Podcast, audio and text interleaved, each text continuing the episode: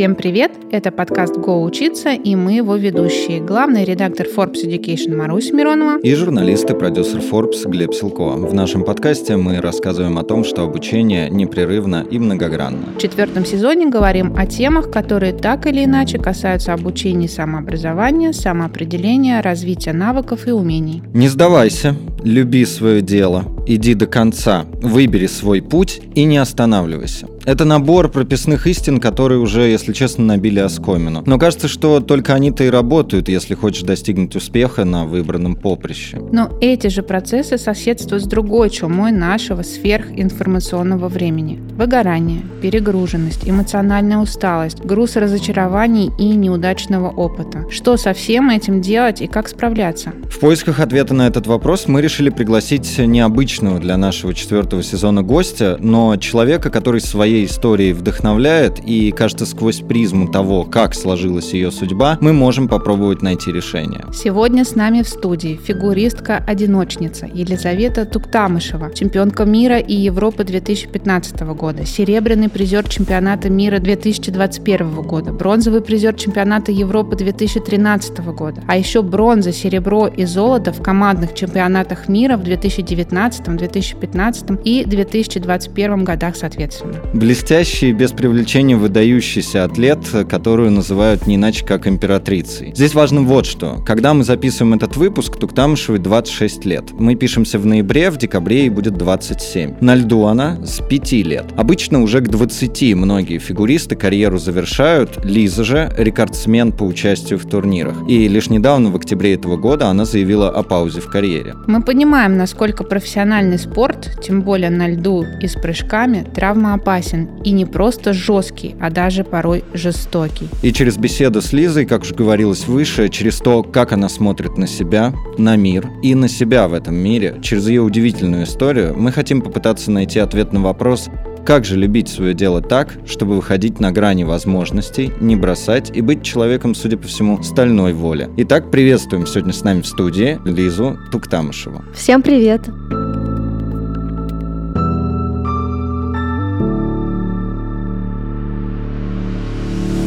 Хочется начать с места в карьер и прежде всего поговорить про ваш возраст и про то, как долго вы выступаете. А, есть эйджистское очень такое как описание вас в этом спорте, бабушка фигурного катания. Нередко вас так и в трансляциях называют комментаторы и коллеги, и в СМИ. Срок у вас, правда, солидный, тем более для вашего вида спорта. Вот что до недавних событий двигало? В чем для вас был смысл? Как я неоднократно говорила, главное для меня было всегда развитие, саморазвитие в спорте и не только понять, насколько я еще, насколько мое тело может выдерживать нагрузки, что я еще могу привнести в фигурное катание, что я могу донести до зрителей, может быть, что-то новое, какие-то тоже свои характеры, программы, музыку. То есть очень много было разных факторов, которые мотивировали меня продолжать кататься.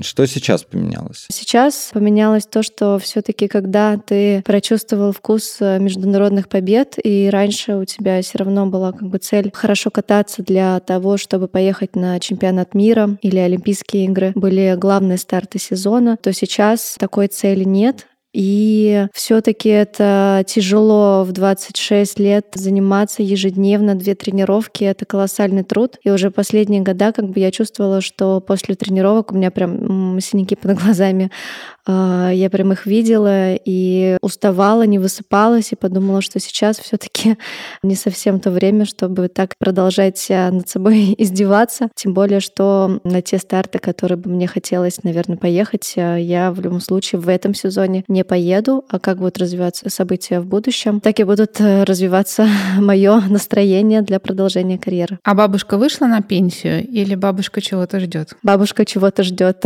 всегда.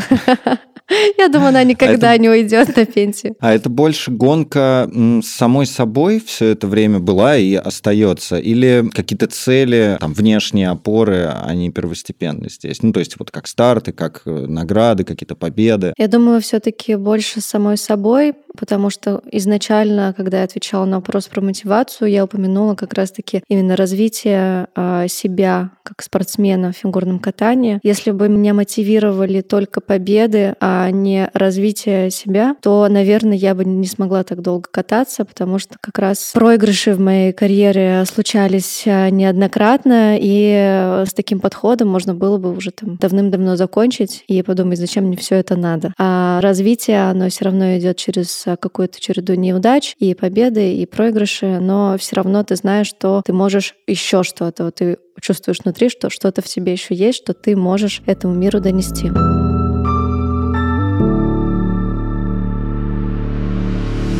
Позволю себе спросить тогда вот э, неудачи, насколько они важны, как с ними справляться, есть ли у вас какие-то секреты, да, как мириться с тем, что вы проиграли, как мотивировать себя встать и идти дальше. Мы много про это говорим на самом деле, говорим, что ошибаться не страшно, ошибаться нужно, это колоссальный опыт, и через ошибки как раз и идет путь к успеху. Но не каждый из нас готов это к себе применить. То есть словами это звучит правильно, а как только ты сам ошибаешься или терпишь неудачу, тебе больно, тебе стыдно, тебе плохо, и не хочется уже ничего делать. Как вы себя поднимали в таких ситуациях, как вы себя мотивировали? Да, были такие моменты провальные, я бы сказала. И как я себя мотивировала. Какое-то время ты все равно грустишь по этому поводу, себя ругаешь за то, что ты не так э, что-то сделал, что можно было сделать лучше. Есть некое недопонимание, почему так случается, какая-то есть несправедливость. Но у меня это было, ну, наверное, неделю, вот как после каких-то серьезных проигрышей, неделю или, может быть, максимум две. То есть я как-то прокрастинировала на эту тему, думала, вот, зачем мне все это нужно. Но в конечном итоге я все равно находила находила в себе силы, потому что я люблю это дело. То есть мне на тот момент, когда у меня были какие-то серьезные моменты неудач, любовь к фигурному катанию, она как-то преобладала. И я знала, что мой тренер меня поддерживает. То есть он все равно как бы хочет, чтобы я продолжала кататься. Мой тренер, хореограф. У меня была очень здоровая атмосфера в команде. Мне не хотелось бросать, потому что я люблю это дело, и я люблю свою команду. А когда у тебя очень такая трезвая, здоровая, очень уютная, уютная атмосфера на твоей работе, то это очень большой плюс к продолжению занятий своим спортом.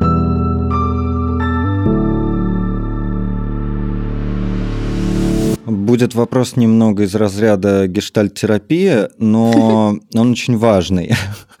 Мы много все говорим, да, надо любить свое дело. Вот в подводке э, я об этом говорил, вы сейчас говорите то же самое. А вот в вашем случае любовь к делу, как это ощущается? Вот что, что это такое сущностно как бы? Что это значит?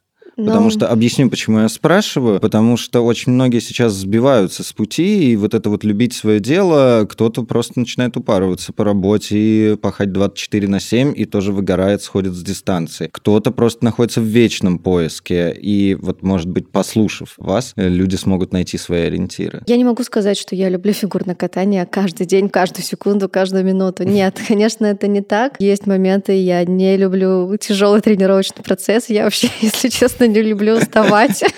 Ничего себе. Да. Неожиданно.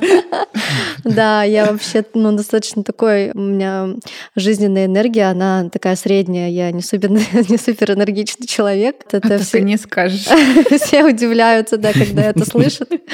И, конечно, да, ты не можешь любить постоянно свое дело, просто главное какие-то классные эмоции испытывать, когда ты э, достиг каких-то результатов. Ну, допустим, ты там тренируешься месяц, тебе тяжело, но ты понимаешь, ради чего ты это делаешь. Вот когда у тебя есть цель и осознанность, и ты смотришь, как ты катаешься, или смотришь, как другие катаются, и ты смотришь это с наслаждением, и ты такой, вау, как здорово, я тоже хочу так же, и ты выходишь на лед, и у тебя есть вдохновение, воодушевление, какой-то восторг от того, что ты делаешь, от того, что другие делают. Тебе нравится в этом разбираться. В конце концов, самый банальный пример. Я после отдыха, когда там две недели или три могу не кататься, очень скучала по своей команде и с большим кайфом выходил вот этот первый шаг на лед и как он хрустит, вот этот э, холодный ветер э, в лицо дует, и так все классно. То есть я чувствую действительно положительные, классные эмоции, которые меня заряжают. Но они, конечно, не, не всегда со мной. Лиза, а есть какое-то дело, которое ну, можно хоть как-то сопоставить с катанием?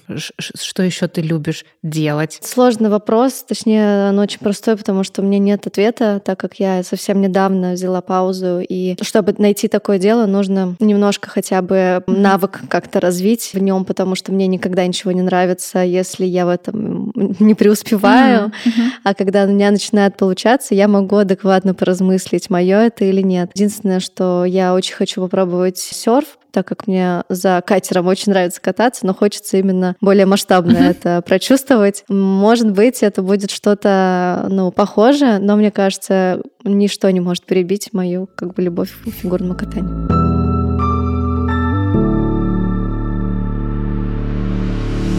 Слушайте, вы сказали как раз уже про тренера и про команду. Это очень важный момент про внешнюю какую-то опору. Я, опять же, все буду напирать на психологические какие-то штучки сегодня. История-то в чем? Конечно, нужно опираться на самого себя и иметь внутри себя вот этот такой некий стержень. То, что не дает тебе сломаться, или даже если ты сломался, дает тебе возможность потом снова встать и выпрямиться. Но у нас в нашей, наверное, российской особенно действительности есть вот этот культ самодостигаторства, отсутствие слабостей, болей, слез, вообще чего бы то ни было. Мы все делаем сами, всего должны достигать сами, и даже что-то кому-то рассказать и пожаловаться часто считается, ну, если не смертным грехом, то достаточно э, досадным упущением таким в своей жизни. Какую роль тренерский штаб и ваши сокомандники играют, и что вот они вам говорят, как эта поддержка строится, почему вы чувствуете в них силу, которая помогает вам идти дальше? Все очень просто. Мне с ними комфортно, потому что я могу со своими однокрупниками посмеяться. Могу прийти, и мы можем какие-то шутки друг другу сказать, а для меня юмор — это 50% моей жизни.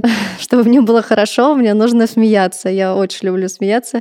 И это даже не то, что о поддержке, а просто о том, что мне комфортно проводить время с этими людьми. Насколько я могу допустить момент, что я жалуюсь своим ребятам, обычно я этого не делаю. Я не знаю почему. Возможно, да, вы правы, что в спорте высших достижений э, есть такие моменты, что ты боишься кому-то пожаловаться, или это будет считаться какой-то слабостью. И я сейчас, слушая вас, действительно над этим задумалась и поняла, что я могла сказать, наверное, только Алексею Николаевичу, что вот я mm-hmm. или мне страшно, или я нервничаю, а вдруг не получится. И он всегда меня поддерживал, Алексей Николаевич, в этом плане, мог мог, мог подсказать, э, сказать верные какие-то слова. А с друзьями мне не нужно этого делать, а просто потому что мне и так э, комфортно, и достаточно того, что мы просто разговариваем, у нас одинаковая какая-то энергетика. Нет такого, что кто-то приходит, и сразу тучи сгущаются, и сразу плохая атмосфера на льду становится. Угу, угу. А понятие, продолжу тему слабости, допустимо вообще в вашей жизни, но, может быть, вне фигурного катания? То есть вот вы говорили, что сложность дела делами, в которых не получается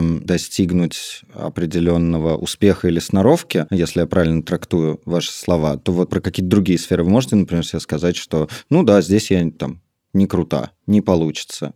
Это имеет вообще место? Надеюсь, что я так не скажу. Но да, да, я понимаю, о чем вы говорите. Я работаю над этим, я работаю над тем, чтобы показывать э, людям сейчас, что я могу быть не идеальной, показывать себя настоящую, потому что сейчас как раз начинаются некоторые моменты вне спорта. То есть я там как раз э, выступала на форуме Forbes в виде спикера, я снимаюсь в разных шоу, и это что-то новое для меня. И я сейчас как бы перебарываю себя, чтобы показывать то, что я в этом не профессионал профессионал и учусь к этому относиться спокойнее, без э, сильной нервотрепки, что я не смогу сейчас выступить так, как выступил бы, не знаю, профессиональный менеджер или агент. Ну вот есть я настоящая и стараюсь к этому спокойнее относиться. Но есть проблема, да, в том, что после спорта, когда ты достиг хороших результатов и очень много понимаешь, начать что-то новое и смириться с тем, что ты как бы совсем новенький в этом деле, и у тебя не сразу все будет получаться. А вы пока сами Уверен, справляетесь? Все получится. Все получится, это сто процентов процентов, 200, 300 процентов все получится. А вы сами справляетесь сейчас, пока вы рефлексируете наедине с собой, или вы уже присматриваетесь к психологом, коучем, или у вас есть друг или подружка, тренер тот же, с кем можно это все обсуждать? Я давно занимаюсь психологом и начала это делать еще, когда я была в спорте, причем заниматься не со спортивным психологом, а с, с обычным ну, с, с психологом обычного человека. Психологом обычного человека. Вот, я как бы знала, что э, нужно готовиться к моменту, когда ты закончишь спорт, и нужно это делать заранее. Как мудро. А, чтобы, да, ты как э, котенок, который с закрытыми глазками только родился и не знает, куда идти, чтобы такого не было, а ты хоть как-то предполагал, какие пути ты выберешь. Поэтому я насчет этого еще с э, психологом не говорила, кстати. Я просто это подмечаю сейчас, пытаюсь как-то перебарывать э, себя и просто акцентировать внимание на те моменты, которые для меня новые. Uh-huh. Вот, но я с ней обязательно об этом поговорю. Ну да, и я считаю, что это, мне кажется, каждому спортсмену, который достиг каких-то результатов в спорте, нужно подготавливаться к тому, что он закончит спорт, и у него может быть такой момент, что он не будет достигать уже результатов таких, и нужно психологически это настроиться, чтобы принять это и начать э, учиться чему-то новому, потому что бывает, что после спорта спортсмены там уходят в депрессию, начинают пить или э, ну, просто гулять, потому что они банально потеряны. И у нас э, Федерация фигурного катания настолько прекрасно, круто работает, что спортсмену вообще не нужно ни зачем следить. То есть у тебя есть тренер, у тебя есть школа, подготовят все документы, купят uh-huh. билеты. Задача спортсмена находиться в хорошей форме, приходить на тренировки вовремя. И все. То есть мы не решаем ничего практически. Мы решаем только то, что есть на льду. И когда спортсмен заканчивает, он должен сам все решать. То есть вы как дети да, в да. бытовых вопросах. Условно. Да, мы должны заново учиться, принимать ответственность. Ух ты.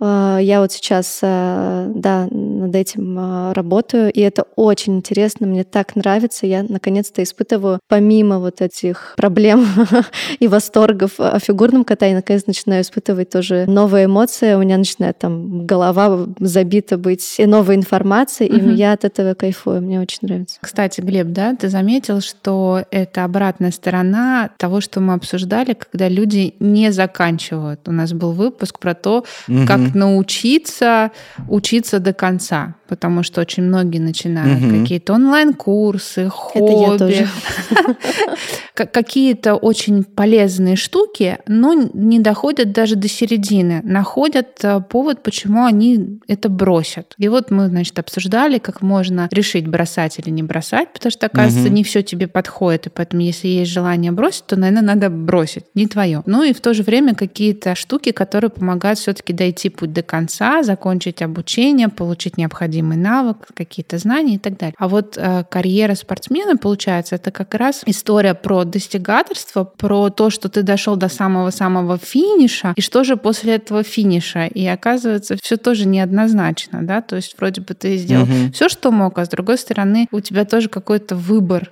неоднозначный и отсутствие каких-то других навыков полезных, которые есть у всех, ну, назовем это обычных людей. И тут вот вопрос Ты знаешь, такой... Э, чуть-чуть даже прокомментирую то, о чем Лиза рассказывала. У меня есть знакомый, попробую сейчас так как-то обтекаемо рассказать его историю, чтобы нельзя было сопоставить. Спортсмен, пловец. Называй и, фамилию. Э, он не принимал участие в наших подкастах, у нас были пловцы, поэтому слушатели не ищите, не пытайтесь. Так вот, он э, готовился к серьезному очень турниру, получил травму и пришлось со спортом закончить, и как раз в этот момент я с ним познакомился, и это было на самом деле чудовищно наблюдать, потому что непонятно, как человеку и чем помочь, и вот сравнение со слепым котенком котенком. Он запил как раз, он прошел через, наверное, все стадии с самого дна, пытаясь выбраться, потому что он рассказал все то же самое. Никакого круга общения вне спорта, ни интересов, вообще ничего нет. И он фактически оказался как заново родившимся. Только при этом тебе уже там за 20, у тебя вроде был выстроенный мир, социальный капитал, а теперь все это у тебя резко забрали. Причем не по твоей вине. Но его история со счастливым концом, он э, помогает теперь беженцам в Европе, что очень необычно. Ну, миссия. А, да, да, в чем-то вот он себя нашел. И у меня здесь такой вопрос к вам, Лиза. Мы все знаем, ну как знаем, э, мы знаем то, что мы видим, и мы видим вас как спортсменку, атлета, образ, который есть на льду, а Лиза Туктамышева вне императриц, вне бабушек, фигурного катания, вне коньков. Вы открываете себя заново сейчас или достраиваете? Как вы вообще видите себя вот в этом мире? Вау, классный вопрос. Открываю ли я сейчас себя или достраиваю? А, мне кажется, больше открываю. Я сейчас начинаю выходить из своего привычного режима и выходить из привычного круга, начинаю общаться с новыми людьми. И чем больше нового происходит, тем больше я начинаю понимать себя. Потому что когда ты как затвердеваешь в одной системе, общаешься с одними и теми же людьми, и за дня в день делаешь одно и то же, конечно, там, как бы ты, сколько бы ты ни читал книжек и не пытался работать с психологом, чтобы понять себя без опыта, это невозможно. И сейчас я, ну не то, что как бы заново себя открываю, я нахожу какие-то прикольные, какие-то черты характера начинают проявляться другие. И это очень круто. Я вот за, за этим наблюдаю, мне безумно нравится на самом деле то, что происходит сейчас со мной. А какие слова вы бы сейчас использовали в описании себя вот сегодня? То есть вот Глеб все время повторяет бабушка, императрица, а вот сейчас вы кто для себя? Я, я искатель. я искатель, я а, познающий себя человек, который очень интересуется жизнью. Очень позитивно. Есть такой архетип. Э, советую заглянуть в психологию Юнга. О, я, кстати, да, читала такое.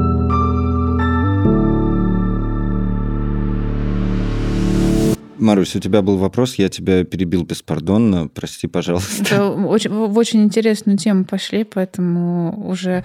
Сейчас у меня просто был вопрос другой, не тот, который хотела задать. Надо почаще на подкасты ходить, ты больше о себе начинаешь узнавать, понимать. Рефлексируешь. Вспомнила, вспомнила, вспомнила. Вот как раз а, про искателей. Часто родители детям или тренеры своим подопечным или учителя своим ученикам преподаватели, студентам и так далее ставят кого-то в пример. Угу. Говорят, вот посмотрите, вот этот человек в там, свои 27 лет основал уже империю, был миллиардером, миссионерствовал, был э, визионером и так далее. А вот вы сейчас сидите в этой аудитории, и вы никто, и звать вас никак. А вот если бы вы прошли тот же путь или обладали бы талантами э, этого супергероя, то у вас было бы все по-другому. Равняйтесь на него и так далее. Примеров можно может быть большое множество, в том числе и вас приводят в пример, и на вас кто-то равняется, и ребята, и взрослые. А вот вы сейчас себя ищете, вы сейчас открываете для себя эту жизнь заново, по большому счету. И если у вас какие-то ориентиры, ну, я не знаю, можно фамилии называть или можно образы, например, обозначить, на кого вы смотрите, восхищаетесь и хотели бы частично, может быть, повторить путь или частично где-то быть похожей. То есть раскройтесь со стороны обычного человека. Я пытаюсь сейчас понять, понять, есть ли такой человек в моей жизни или нет. И, наверное, нет, поэтому тяжело, потому что я не могу как бы себя сравнивать э, с крупными звездами, там, как Мария Шарапова, которая мне нравится, uh-huh. потому что у нее все равно лучшая спортивная карьера, чем у меня, и там абсолютно другой выход уже, когда у тебя разные карьеры, конечно, разные выходы uh-huh. как бы из нее. Поэтому я не могу как бы с ней сравнивать и как-то, чтобы она была какой образ я хотела бы достигнуть. Поэтому нет, я не знаю, если честно, куда я иду. Единственное, что я хочу просто быть у меня есть образ себя, а, какой бы я хотела быть. Так. Более уверенной, начитанной, чтобы поддерживать диалоги с разными людьми из разных стран и быть успешной в своем деле конкретно, вот личном, который не связан с фигурным катанием. Вот найти дело, которое мне вот до конца жизни будет интересно, потому что фигурное катание — это все прекрасно, но я там уже как бы в целом эксперт, если можно так uh-huh. сказать. Хочется просто видеть себя там вот такой женщиной, которая уже реализовала себя в чем-то другом, кроме фигурного катания, и уверена в себе в любой ситуации. И что вы планируете для этого делать? Основать, например, читательский клуб?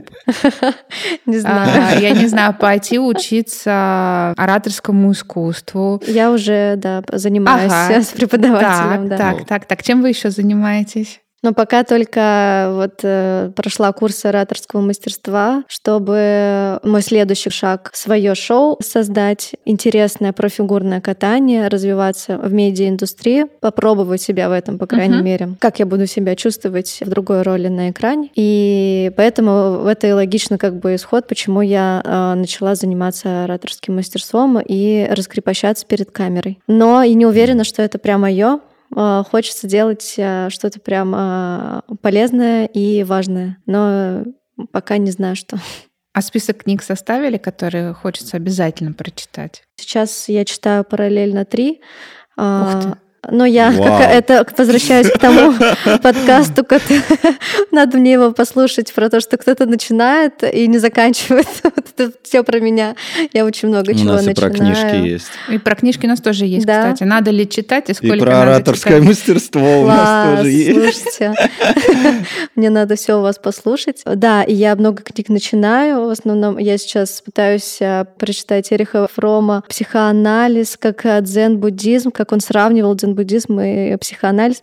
Ну, это вы прям сложно. с козырей зашли, да. Вы прям... Слушайте, о любви потом его еще зацепите, это великолепная книжка. Вам о любви я читала, о любви я читала уже, а, но дав- давно, поэтому решила вот это прочесть. Но очень сложно, я прямо, мой мозг пока к этому не готов. Но есть одна книга, которая у меня лежит в списке. Я где-то, я не помню где точно, увидела ее, и это очень трогает, эта тема меня. Называется книга мальчик, которого растили как собаку.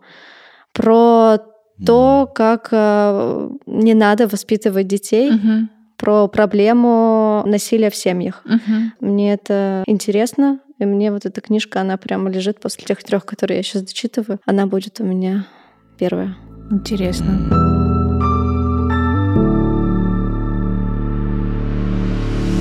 Подниму тему неприятную теперь. Расслабились немножко? Вернемся. Спорт больших достижений — это всегда конкуренция. Это всегда состязание с а, кем-то, а всегда борьба. А, но конкуренция же у нас существует и в обычной жизни. То есть конкуренция может быть у детей за внимание родителей. Конкуренция может быть на работе среди э, сотрудников за определенную должность, за определенное место в проекте и так далее. Конкуренция может быть между топами больших компаний, тоже за успешный успех. Видов конкуренции очень много. Как вы видите для себя конкуренцию? Что это вообще? Нужна она нам? А насколько она нас мотивирует? Или наоборот, она демотивирует и лучше абстрагировать абстрагироваться как можно больше от того, что с кем-то необходимо состязаться и лучше бороться с самим собой. Это одна часть вопроса, а вторая часть вопроса нас слушают люди, которым интересно ваше мнение, и они бы, наверное, хотели знать, есть ли какие-то советы, которые могут касаться конкурентной борьбы, как правильно и честно бороться, так чтобы и попробовать выиграть, но и не чувствовать себя потом как-то не очень хорошо, потому что ты сделал какие-то вещи, за которые тебе, допустим, стыдно. Ну, я считаю, что конкуренция все равно это двигатель прогресса, хотя я сама, когда выхожу на лед, э, меня это сбивает. То есть в целом конкуренция здоровая это хорошо. Угу. Когда в процессе тренировочном ты знаешь, что где-то там уже фигуристки делают более сложные элементы, и чтобы быть в топе и занимать высокие места, тебе нужно пересмотреть, наверное, систему своей подготовки, ну, что-то изменить, что-то дополнить, работать больше. Это плюс. Но когда есть конкуренция, которая лоб в лоб, для меня это никогда не работало. Мне, наоборот, это сбивало для меня важно именно концентрироваться только на себе на соревнованиях. И как только я отпускала вообще всю идею конкуренции на старте, а выходила и акцентировалась только на себя, у меня сразу получилось э, достигнуть хороших результатов, потому что из меня это энергию высасывало. То есть я не могла настроить себя должным образом для хорошего выступления. А так, в целом, а, конкуренция, я считаю, она должна быть. Она есть везде. И если человек как бы хочет быть лучшим, то как раз-таки, мне кажется, эта конкуренция, она и дает какие-то толчки. Это достаточно естественно. как правильно конкурировать. Главное просто вести себя достойно и не думать о сопернике или человеке, что э, это он какой-то гад, а что у него лучше получается, а больше все равно акцентировать внимание на себе. Угу. Не, не надо думать о другом плохо, ищи в себе. Ну да, ищи, э, развивай себя. Да, да, ищи в себе тонкие места и просто угу. их э, усовершенствуй.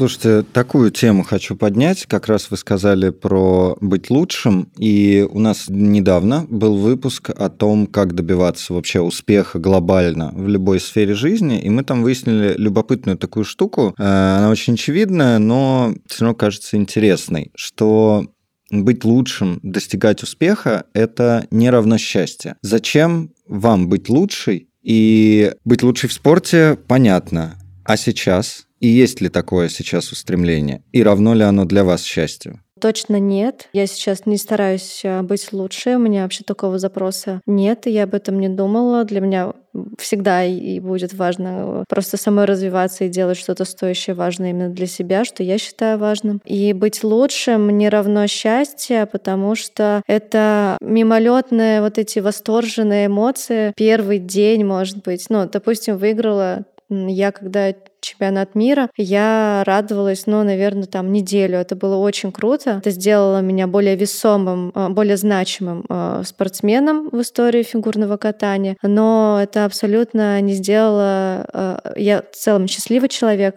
но это не равно счастье, это не сделает человека счастливым, если потом после этого происходят какие-то, ну, вещи, не связанные с фигурным катанием, все равно у тебя есть жизнь, если мы говорим про спорт, да, про победы, это точно не равно счастью, потому что у тебя есть отдельная жизнь от фигурного катания, от которой зависит очень много. И те победы, которые ты завоевал в спорте, они очень, очень скоро, очень быстро все это воодушевление, оно развеивается, и в конце концов ты остаешься все равно э, со своим бытом, э, с ну, теми проблемами, которые вне фигурного катания у тебя остаются. И я думаю, что это и в жизни так, что быть лучшим — это наоборот я могу сказать, что если у тебя стремление всегда быть лучшим, и ты думаешь, что быть лучшим — это равно счастье, то ты всегда будешь несчастен, потому что в конце концов, я думаю, человек понимает, что это все, э, эти эмоции, это быть лучшим. Все время не получается, но как только происходит какой-то проигрыш или кто-то лучше тебя, это настолько бьет по голове человека, что он вообще не знает, как с этим справиться. И это угу. очень тяжело для него.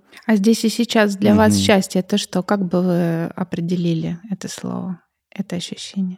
теплота в душе какая-то, что тебе есть ради чего жить, и есть э, люди, которые тебя любят, и о которых ты очень сильно хочешь заботиться, и которых ты очень сильно любишь.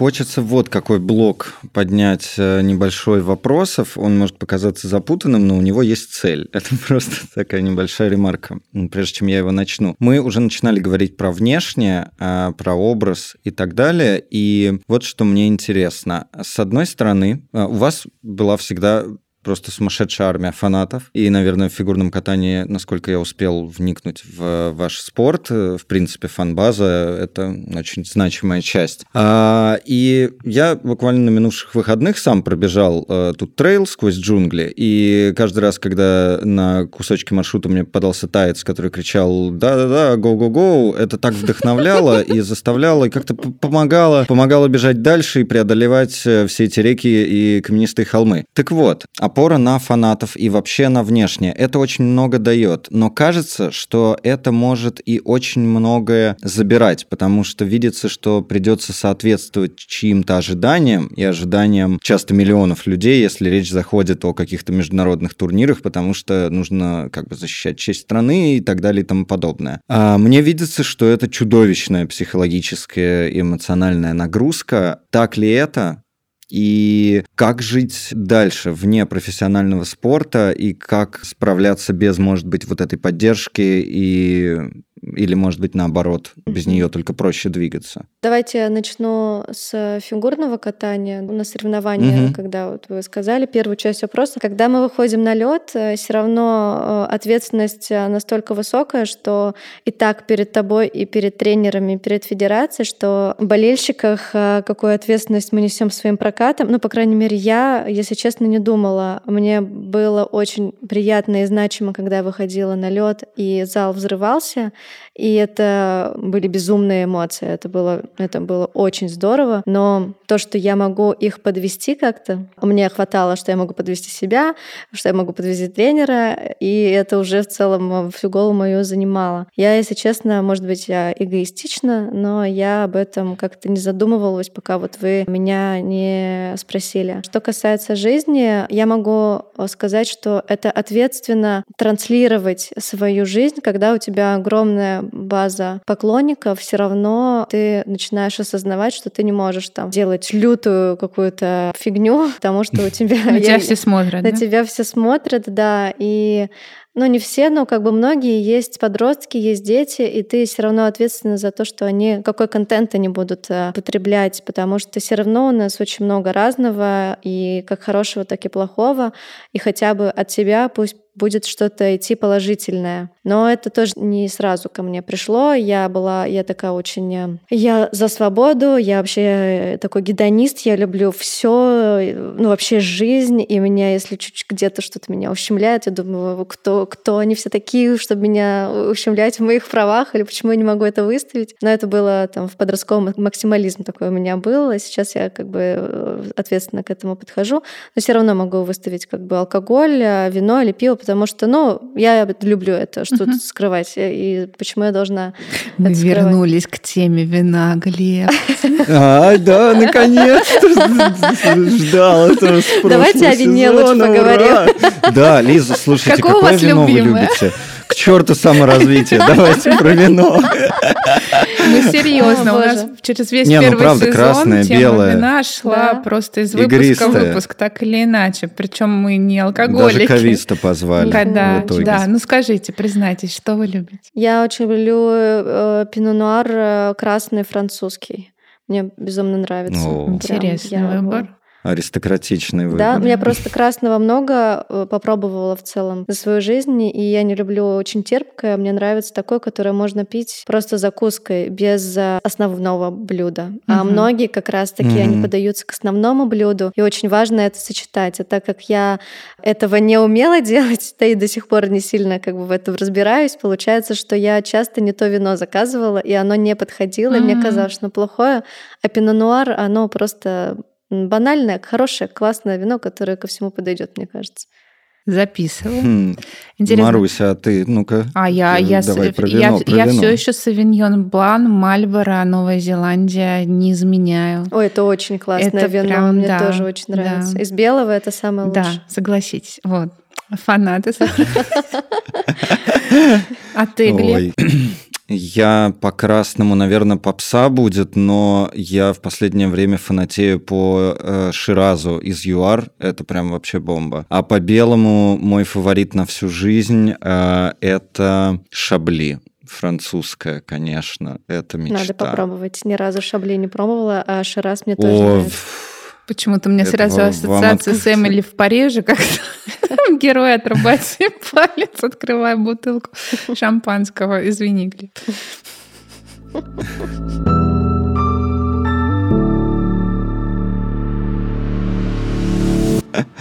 А можно еще вопрос про вино? Хорошо. А вот, ну, вы же наверняка соблюдали диету, когда у вас была активная спортивная карьера.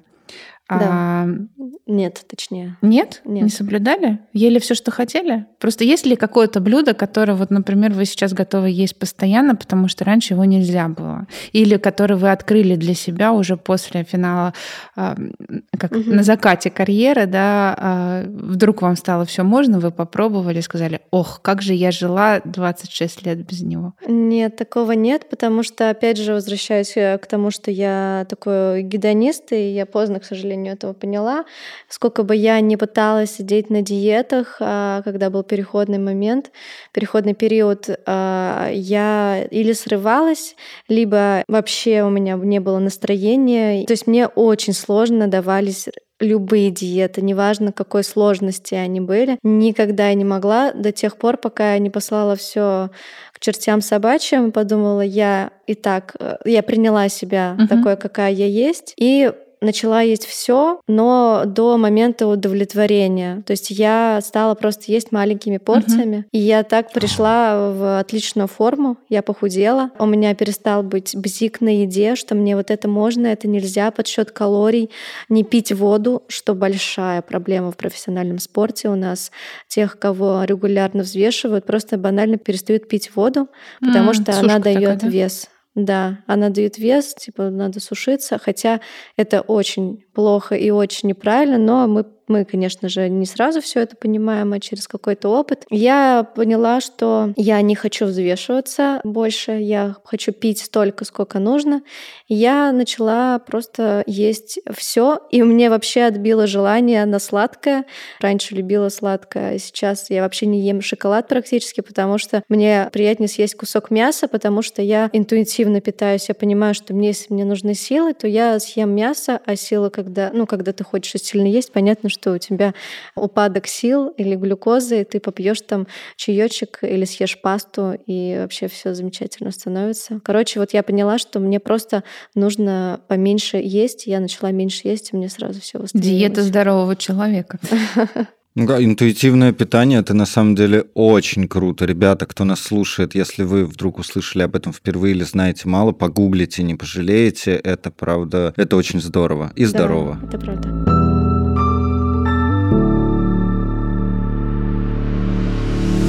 Хочу вернуться теперь от э, темы еды к ответственности перед болельщиками. Э, вы сказали, что вы об этом задумались в какой-то момент времени и стали со стороны наблюдать да, за тем, как вас видят болельщики, и пытаться соответствовать, да, ну, чтобы угу. какие-то границы не переходить. И я хотела бы немножко вот про этих людей, особенно маленьких детей, подростков, э, поговорить. Большой спорт — это все таки сложно. Многие, видя вас на льду, например, думают, что все легко.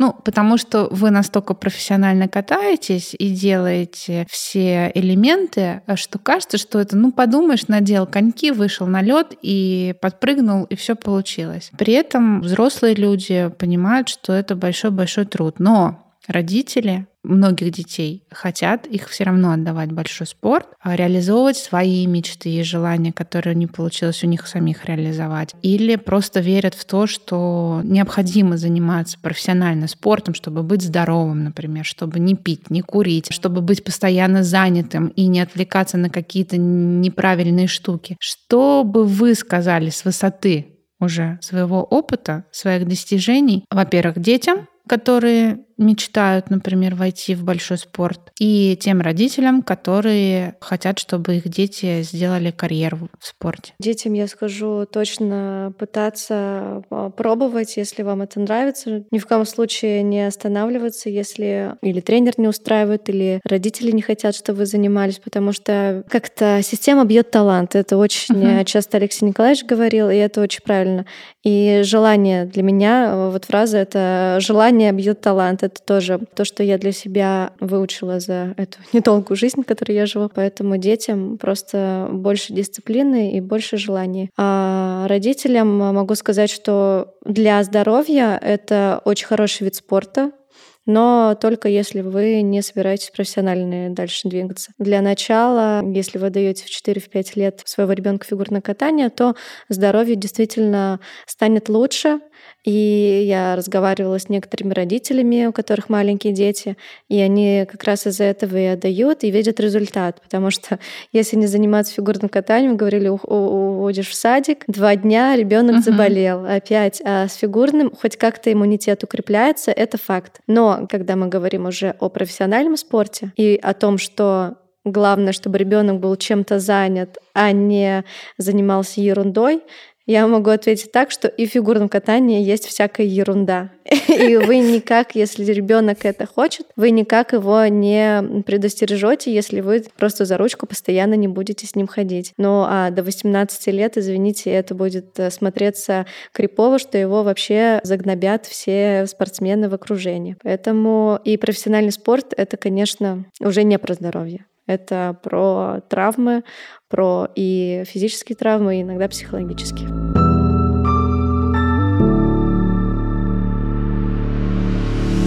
А вы вот прям с пяти лет э, поняли, что фигурное катание это ваше? Ну, не знаю, я не помню, когда, когда я это поняла на самом деле. Я просто пошла в фигурную, потому что я подружилась с девочками, угу. опять возвращаюсь. За, за компанию. За компанию. Просто пришла на каток, а через два года начала потихоньку завоевать места, и у меня был очень высокий прыжок, и я за два года всех в профессиональном плане переросла я начала прыгать все двойные в докрут, а у нас все прыгали не в докрут. Не было ни одного человека, который прыгал все двойные в докрут, шесть прыжков. Я начала выигрывать, и тогда поняла, что, видимо, что-то что во мне во есть. Мне есть. Да, да, да. Какое кокетство. А наблюдали ли вы среди девочек, с которыми вы вместе занимались, или среди других чемпионок, да, когда соревновались, есть ли какая-то общая черта, что-то, что вас объединяет, что у вас у всех очень похоже? В Глазове, когда я каталась, или в Питере? Ну, да. где, где бы ни было, что-то вот есть э, у тех, кто достигает чего-то в фигурном катании, каких-то успехов, да, значимых, что-то общее, или вы все очень очень разные, и, и в принципе, ничего вас не объединяет, у каждого свое. Характер, что ты можешь выдержать этот график, какая-то дисциплина, потому что сколько я девочек, олимпийских чемпионок и чемпионов мира не наблюдала, они все с характером. Нет такой, которая бы, как, как я иногда говорю, не про девочек, а просто в кругу друзей э, мямля. Нас мямли не Ну, вы такими рождались прям. Сильным, с сильным характером, да? Ну, ну я понимаю, что наверное. это сложно вспомнить, но можно предположить просто, что это не э, то, что вы воспитывали в себя, а что у вас этот стержень был, он просто становился все крепче и крепче. Мне кажется, что да, его, не, мне кажется, невозможно развить до такой степени вот этот вот, да, стержень, который в тебе есть. Если ты, там, во-первых, мне кажется, даже человек не будет любить так сильно спорт, который там чисто гуманитарий, ему надо дома книжки читать, а, и искусство, может быть, он любит в фигурном катании, все таки это все равно больше про спорт, чем про искусство, потому что ты должен все, все силы свои отдавать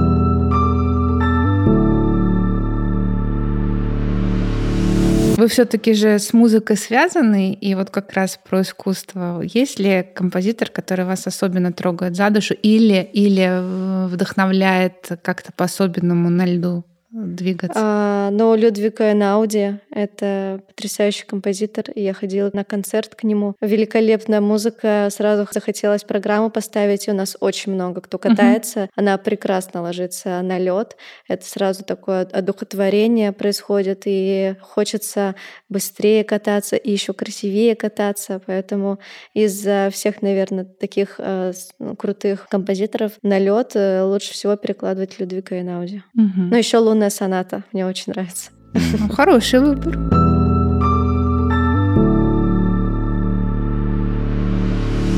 Я хочу вернуть нас немножко к теме про саморазвитие и вот это все. Понимаю, что Будда говорил, что ты каждое мгновение новый, но сейчас кажется, что есть все-таки такой водораздел между Лизой Туктамышевой до и Лизой Туктамышевой сейчас и в будущем. А, говоря про внешнее, про образ или, может быть, в принципе, что бы вы из э, хотели бы в себе сохранить, а что приобрести новое, кардинально новое? В своем образе, образе жизни, образе мысли, может быть, и насколько сильно здесь фигурное катание влияло на вас как на человека. Имею в виду, абсолютно ли сейчас мы можем увидеть через какое-то время, может быть, другую Лизу? Или это все одна и та же Лиза? Надеюсь, понятно. А, я буду сейчас дополнительные вопросы вам задавать. Что... Сейчас мы узнаем много про Глеба. Так, так, так. Так. Я не думаю, что я как-то сильно изменюсь, э, просто потому что я всегда пыталась быть естественной и открытой, и никогда не притворялась. Для меня это прям вымораживает, когда человек играет какую-то роль и притворяется, или, не знаю, пытается быть лучшим, чем он есть на самом деле. Я это абсолютно не люблю. И всегда была очень э, искренне, естественно, с аудиторией и вообще ко всем остальным людям. Поэтому вряд ли во мне что-то изменится в ближайшем будущем. Наверное, я просто приобрету больше уверенности вне льда. Я очень банально mm-hmm. отвечу на этот вопрос, потому что я, если честно, об этом не думала, но это хороший вопрос. Выбор, без сожаления, это отличный выбор. А через 10 лет какой вы себя видите? Мы просто запишем, а потом через 10 лет мы к вам придем и сверим часы. А я вот вам сказала как раз вот этой девушкой и женщиной, которая нашла свое дело, она в нем успешна. Надеюсь, у этой женщины есть семья какая-то, а не только работа. Нет, есть семья. Да, что этой женщины есть семья, классная работа, которую она любит так же или даже еще больше чем фигурное катание, и у нее есть какая-то власть. О, вот это новенько. Так, так, так, Власть, чтобы что, над кем, над семьей, раскроем, над миром, над вселенной. А, ну, я не знаю, ну, просто чтобы... Ну, если я в целом свою компанию открываю, значит, уже какая-то власть у меня будет. Уже компания, Да, главное не, это, не работать на кого-то. Мне очень важно самой что-то создавать. Ага. Потому что я сама на кого-то вряд ли смогу работать. Наверное, так жизнь просто расставила из-за того, что я в одиночном была как-то... Ну, я не знаю. Это... То есть вы подчиняться не умеете? Только Алексей Николаевич, который меня воспитал, можно сказать, да. Интересно. Так, записали. Через 10 лет сверимся. Самое главное знать ту сферу, где вы стали властелином колец. Ну, кстати, ювелирка неплохое занятие, на самом деле. Да, но очень, кстати, оно тяжелое. Тяжелое, но очень интересное. Люди, которые себя в ней находят, они вот, ну, могут себя считать счастливыми, мне О. кажется, да, потому что это и творчество, и какая-то миссия, ну, да. и что-то, что создается да. физически. Ну и то, на чем можно, в принципе, заработать, если да. все хорошо сложилось. Через, через ювелирку можно многое донести, даже да, если у тебя какое-то настроение, мне кажется, ты там какой-то сделал э, коллекцию такую. Мои вот. проценты, если что, через 10 лет. Да-да-да. Я приду. Заметно.